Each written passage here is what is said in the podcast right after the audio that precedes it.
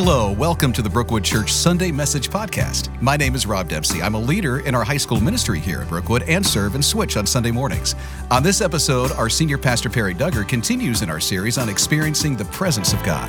If you want to watch this message or listen to this week's worship, just go to our website, brookwoodchurch.org, or on the Brookwood Church app. We pray this message encourages you in your walk with Christ.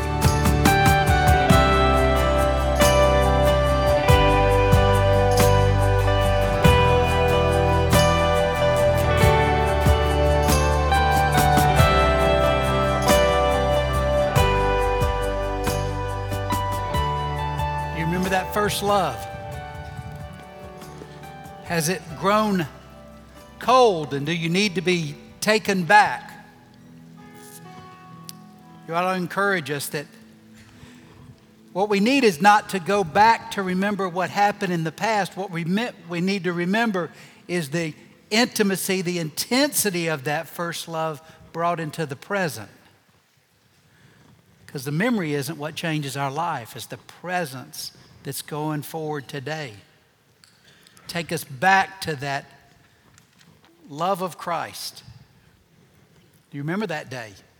Do you remember when you first met Christ? Y'all answer me now. Y'all have had another hour of sleep. Y'all, goodness. I wonder if we can roll back every week an hour. so today we conclude our series experiencing God, I, I hope that it's been beneficial to you. It has been to me. Some things that I thought I knew, I realized I didn't know very well at all. Today's message is entitled Obey and Experience. Take out your message guide, and your outline is on the first two panels if you're new to Brookwood. The theme verse, or part of the verse that I have chosen today, the three ellipsis always means that I left something out. But my servant Moses is the leader of my people. He sees me face to face. And everything I say to him is perfectly clear. Would you describe your relationship with God that way? And you may say, Well, I'm not Moses. Well, no, but it, remember, in that day, everyone had a veil between them and God. That veil's been ripped. So nothing separates you from intimacy with God. He invites you into intimacy. And today we focus on reality seven, the last of the realities. And it says, You come to know God by experience as you obey Him, and He accomplishes His work through you. So we're going to look at our obedience. Obedience opens the door to intimacy. It's an interesting connection, isn't it? And first, my obedience demonstrates what I believe about God. We always live according to our true beliefs. We, I don't need to convince anybody of that one, right? Not what you say you believe, what you truly believe. We can't do anything other than obey our true beliefs. God heard the cries of the enslaved Israelites. Just reviewing. He remembered his covenant promises of more than 400 years earlier to Abraham, to Isaac, to Jacob. Exodus 2 24. And then he acted by sending Moses to deliver his enslaved people out of Egypt. Exodus chapter 3. But notice what happened early on. This whole series has been basically on the, based on the first four chapters of Exodus, hasn't it? So turn to page 50 in the book that's available here, the Bible. And it's interesting. chapter 4, verse 24. On the way to Egypt, at a place where Moses and his family had stopped for the night, the Lord confronted him and was about to kill him. This is on the way to do God's bidding. Doesn't that seem strange? But Moses' wife, Zipporah, is a good name for your next child, took a flint knife and circumcised her son. And then she was upset. You can read, You're a bridegroom of blood to me. Now, there's an insult for you, isn't it? You have caused me so much pain, is another way of putting it.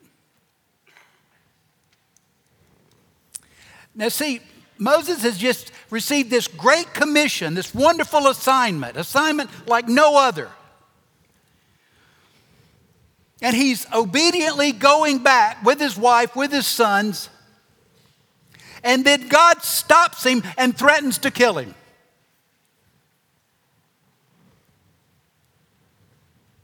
What's behind this?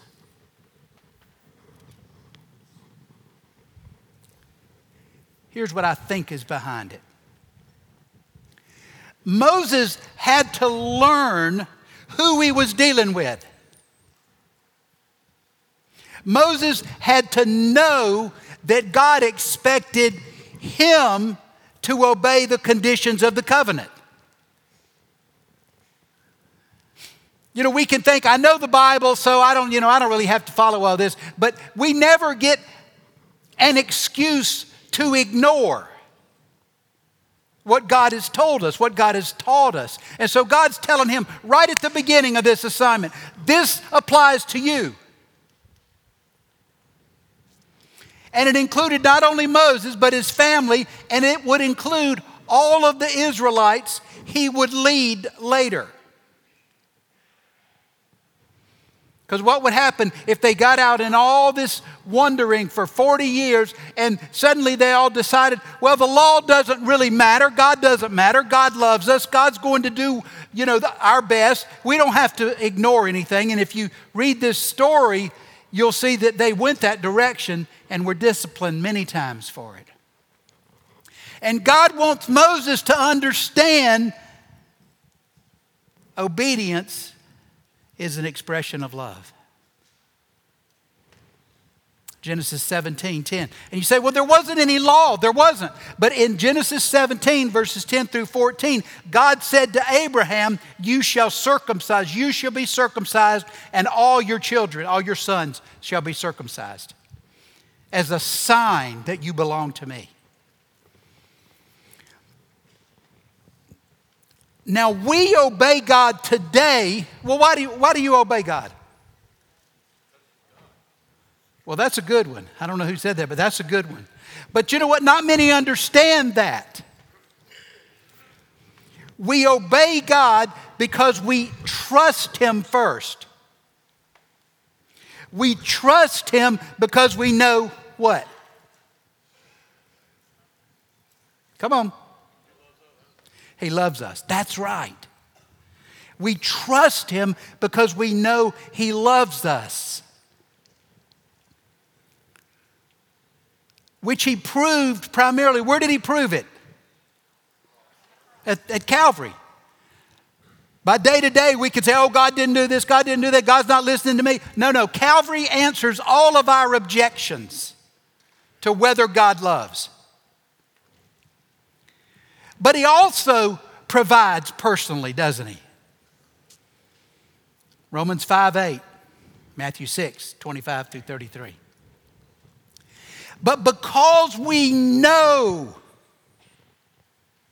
God loves us, you know what? This is the thing. You've got to get this right, or you're going to be struggling in your faith all your days. You have to know God loves you. And if you came out of a home that was rather critical and distant, you may struggle there. You must know God loves you. And if you know that, you won't question his directives because you'll understand that he will only and always do what is best for you.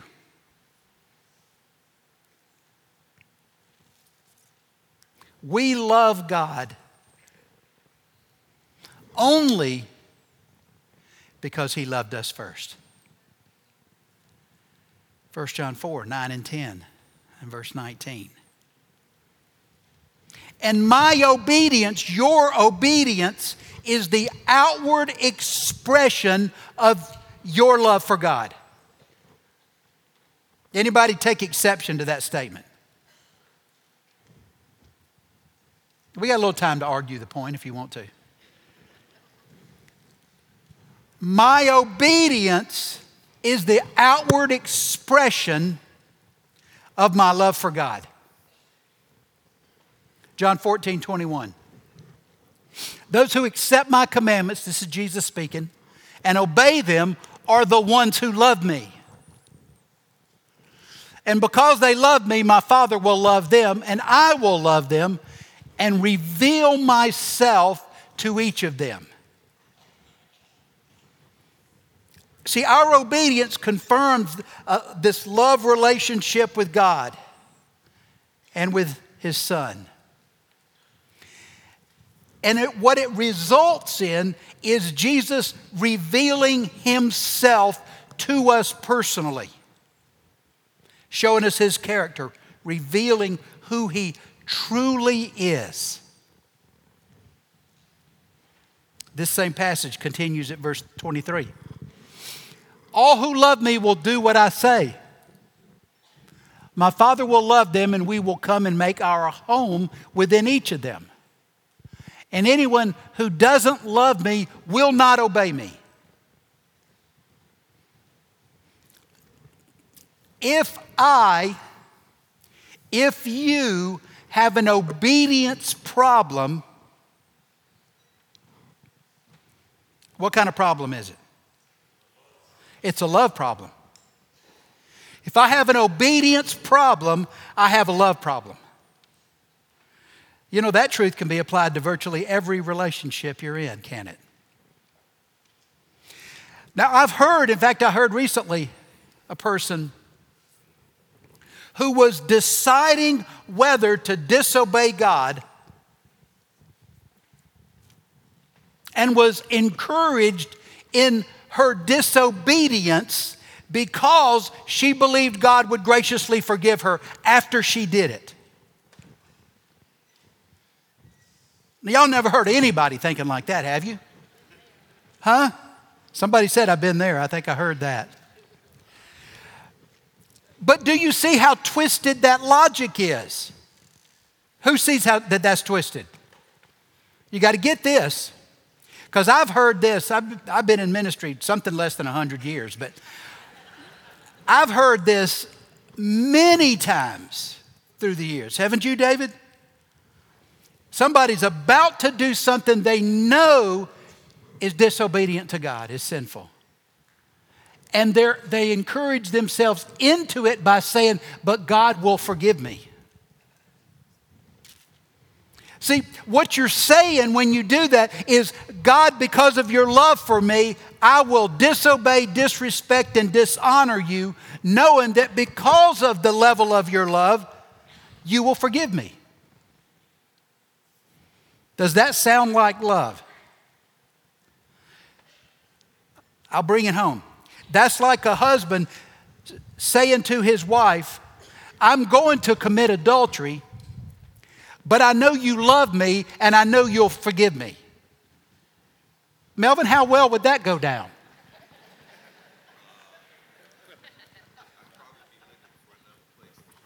You'd be looking for another place to live. I don't know if there'd be enough of you alive to find another place. But I want y'all to get this. I want y'all to understand this, how crucial this is. Because it's exactly the same. God, I will disobey you because I know you'll forgive. How twisted. How twisted. And this principle applies not only to the one I just gave in a husband and wife, but it applies to whatever relationships. If I dishonor my parents or disrespect my wife, if I disregard my children, the root cause is that the relationship isn't right.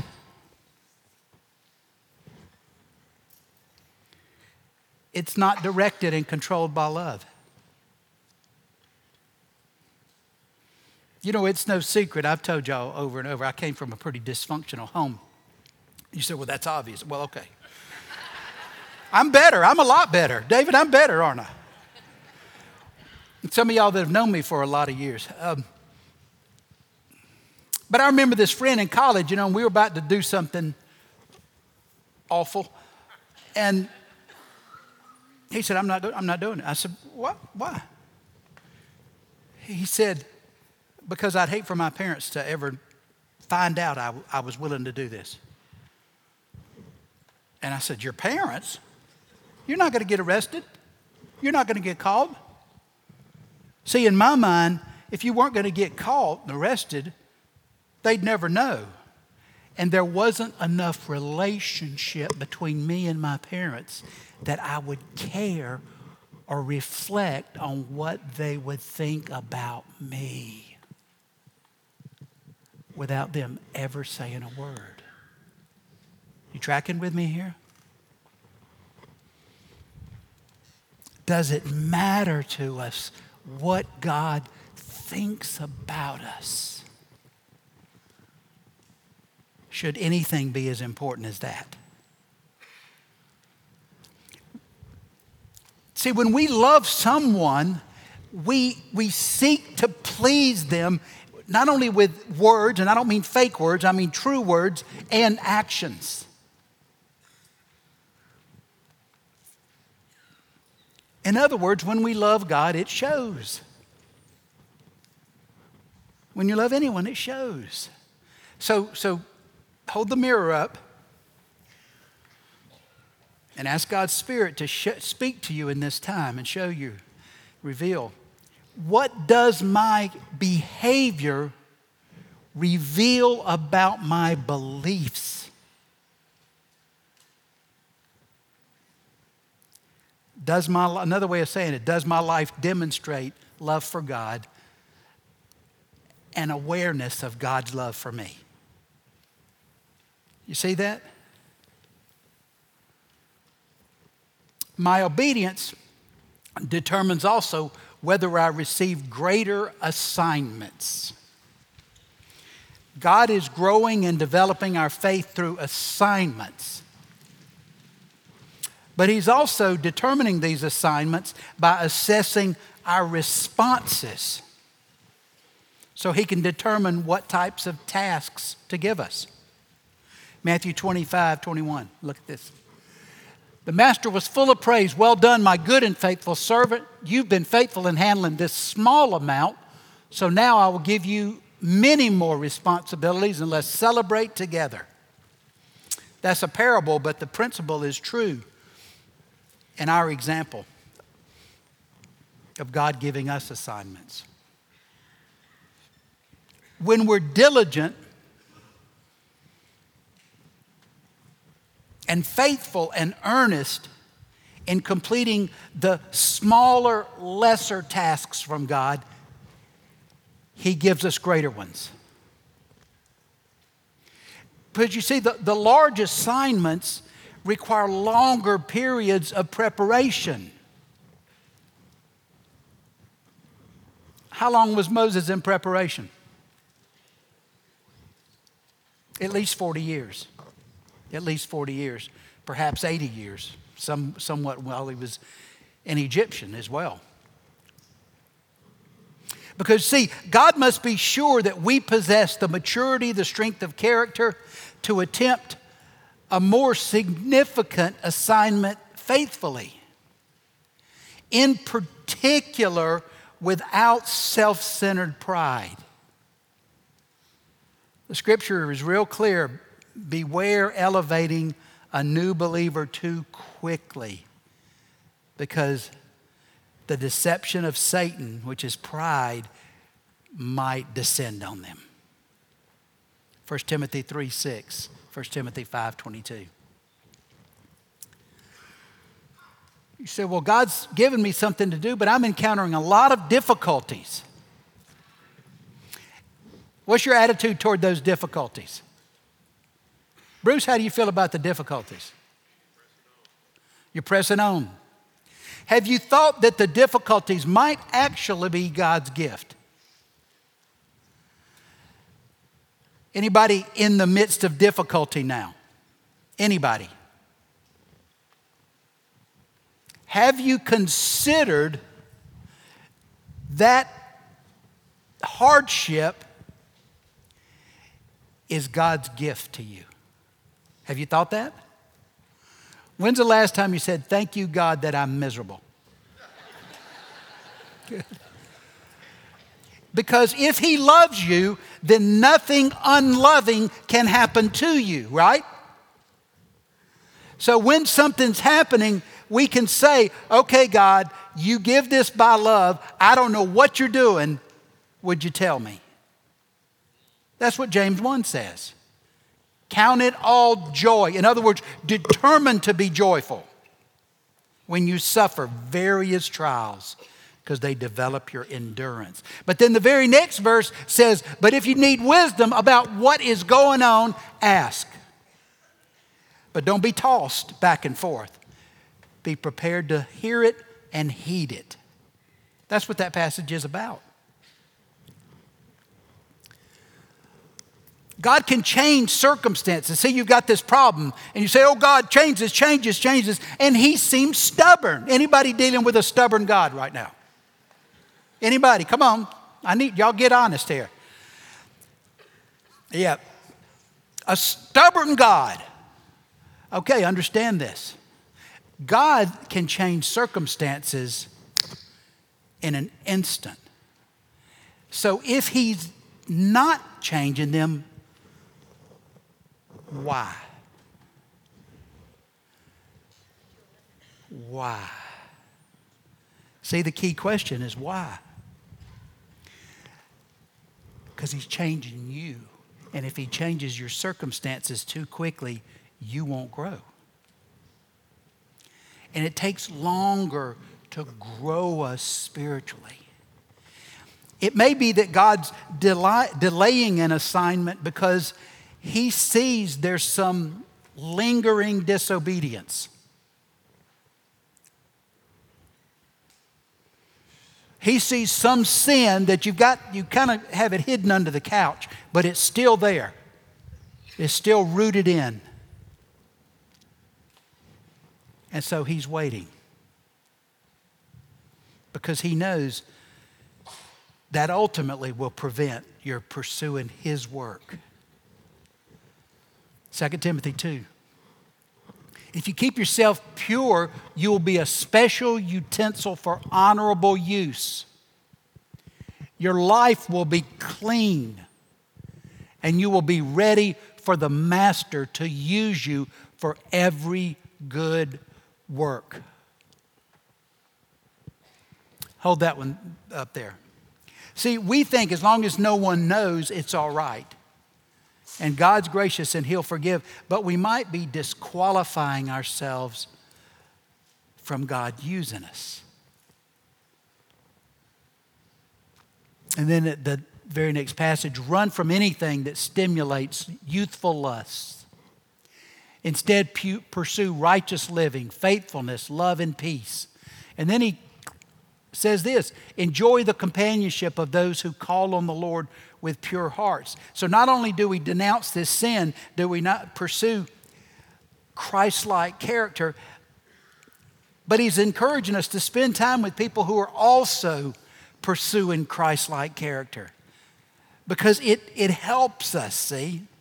It helps you in your struggles with sin to have some, some friends, some brothers, some sisters to lock arms with,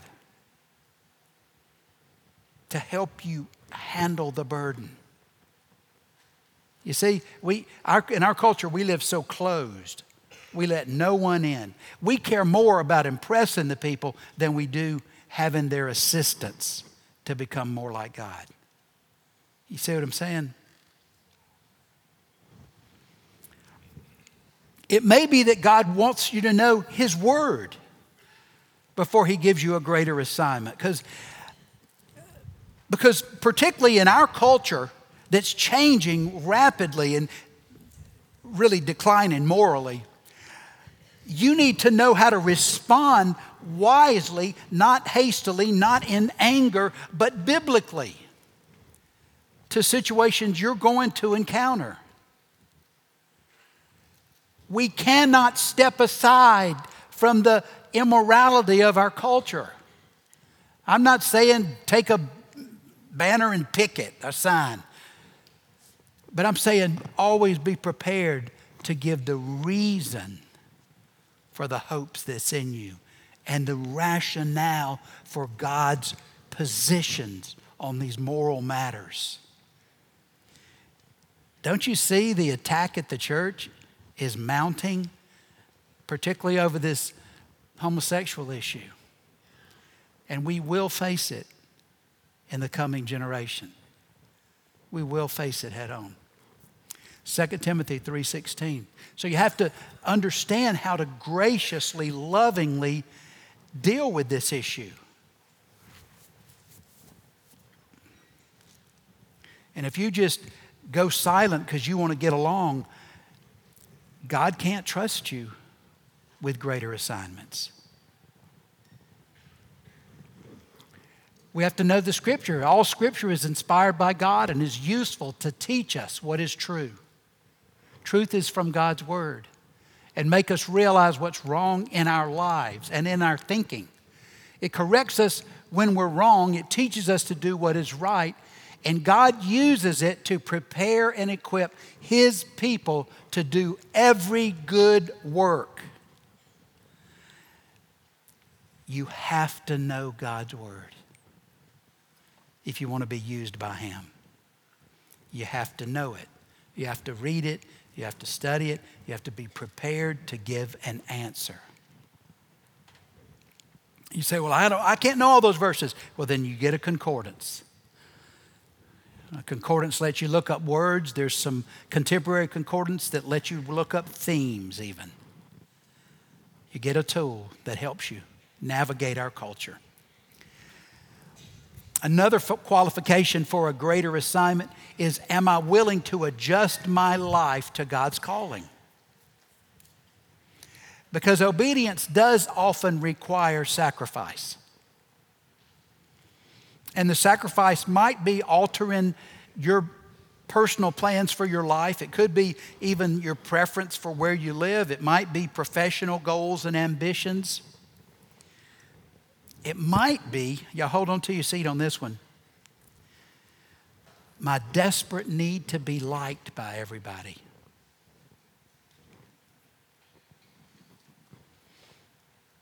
How many of you, right now, if you started being truthful about what you think on matters, not in an ugly way, in an honest way, would lose some relationships right now? Yeah. So, what's holding you back? Now, I didn't say be harsh, I didn't say pick it, I didn't say be anger. The, the wrath of man never does the work of God. But we need some people of truth planted throughout this culture.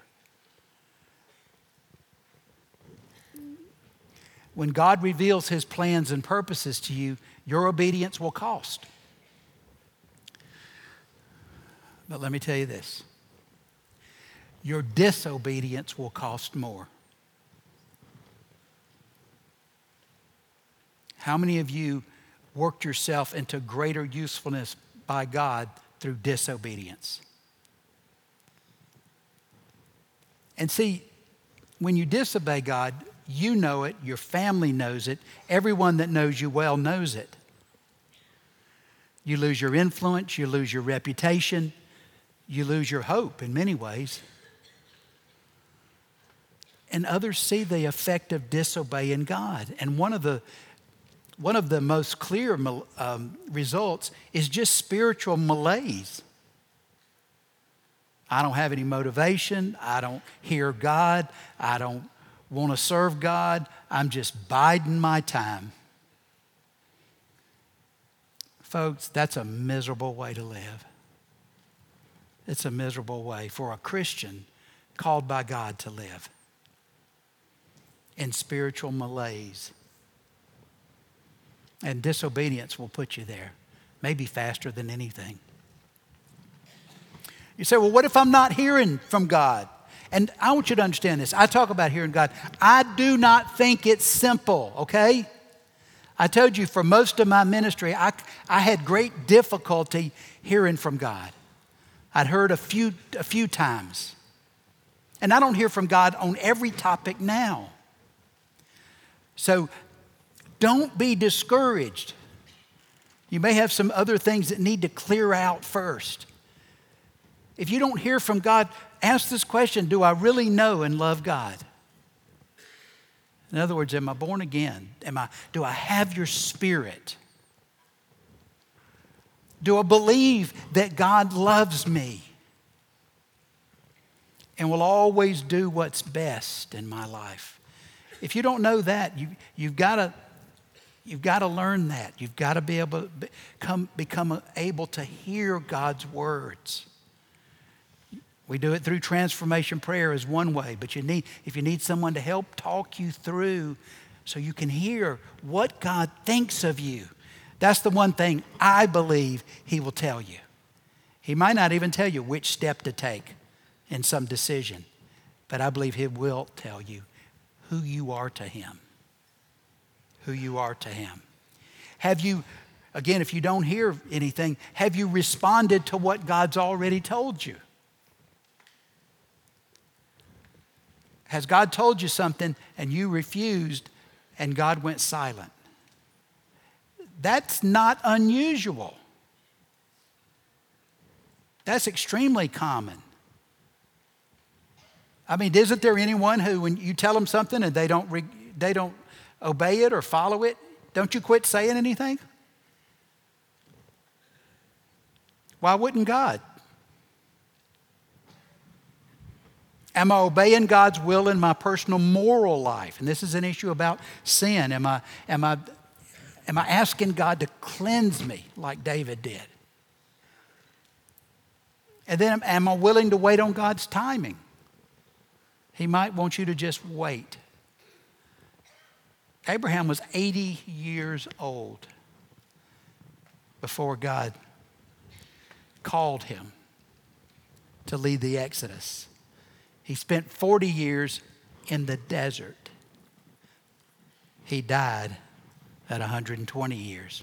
Am I willing to wait and obey everything I know to do in the meantime? You say, well, I don't know what to do. Well, this book is full of what to do's. You don't need a direct word from God when this word already tells you. You see what I'm saying? You ever prayed, well, God, I just read this, but God, give me another answer. Well, I just read this, but God, I don't like that one. Give me another one. Some of you are praying for answers you have already heard. You already know. My obedience also develops my intimacy with God. Psalms 103 7. You know, you could tell I love this verse. He revealed his character to Moses, his deeds to the people of Israel. More literal is he revealed his ways to Moses, but to the people, he told them the things he'd done. The latter's not faith. Moses knew God personally, but Israel knew information about him. You see, Moses participated with God relationally in the exodus of Israel out of Egypt. We don't know what the relationship was while he was living in Egypt. Certainly there must have been some relationship then as well, but, but we know from the time he began the exodus. Acts 7, here's some of the events mentioned. Through the angel who appeared to him in the burning bush, God sent Moses to be the ruler and savior. And then the next one and by means of many wonders and miraculous signs which God performed. Be, be sure, be clear of this. The wonders and signs were performed by God. Moses benefited. You see? He led them out of Egypt through the Red Sea and through the wilderness for 40 years. Boy, we said, well, I wouldn't like to do that. I mean, why couldn't they just go? You know, it only took a couple of weeks to cross the wilderness. You know that, don't you? Look at a map. They had to cross Saudi Arabia. And they kept going around and around and around and around. Why? Why would God take them around in circles? To teach them. But understand this see, some of y'all are frustrated because you got this line you're trying to cross, you got a goal you want to achieve. And what you're missing is what's most important is you're in relationship with God. The end result's not that important. The relationship day by day is what's important. And these people had God with them in tangible form every single day, utterly dependent on His provision. God shaped Moses' life as he deepened this relationship. And through many threatening, encouraging, exhausting, frustrating, wonderful, discouraging, and hopeful experiences, Moses came to know God more fully, more personally, more intimately. And as he did, he grew in the ability to trust God. But don't miss this. And he grew in the ability for God to trust him. Does God trust you? You ever ask that question? Anybody ever ask that question? Does God trust me? Numbers 12, 7 and 8. Of all my house, he, this is Moses, is the one I trust. And I speak to him face to face, clearly, not in riddles. He sees the Lord as He is. Do you want to see the Lord as He is? You know, today and through Christ, all of us have this invitation. Moses was unique in many ways for his, because of his time period. All of us have the Mosaic invitation to see God as He is. Moses learned to trust God as he obeyed God's direction and he experienced God's character functioning in the relationship. When we obey God, he accomplishes his work through us. And we come to know him through these experiences. Did God need Moses? Does God need me? No. Does God need you? Wait a minute, what do you think? Does God need you? He, then why does he invite us to do his work? Paul said the foolishness of preaching. I think he knew I was going to be preaching one day. I take great comfort in the fact that Balaam's ass preached one time.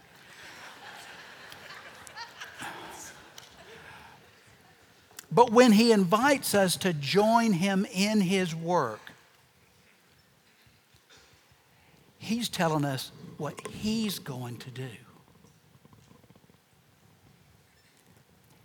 He's calling you to a love relationship, not to complete tasks.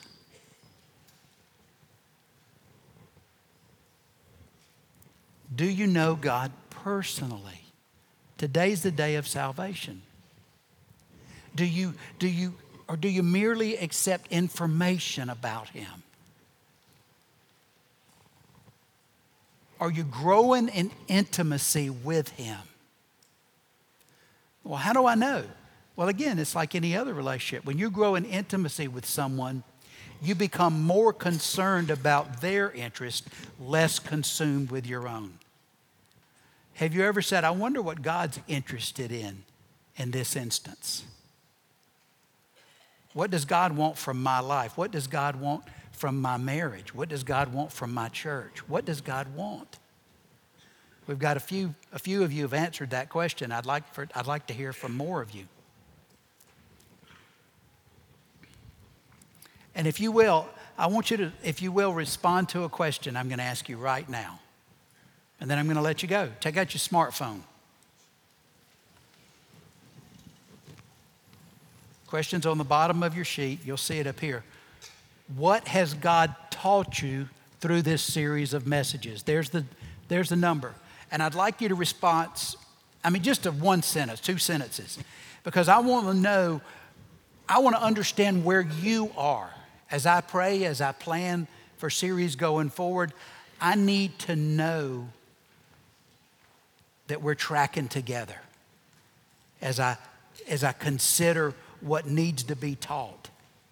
So tell me, please, what has God taught you through this series of messages? One or two sentences is enough. And just text it, if you will, right now. Counselors, you come to the front of the stage. They're also in the Care Connection room. It's his first time I've ever told you take out your phones now and use them. Father, we thank you for this word. But Lord, by your Spirit, apply it to our lives. Bring conviction where repentance is needed. Bring hope where discouragement is present.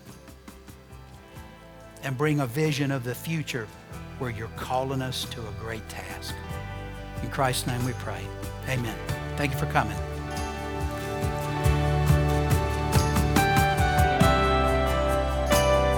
Here at Brookwood Church, our desire is to assist you in pursuing a relationship with Jesus so you can experience a transformed life.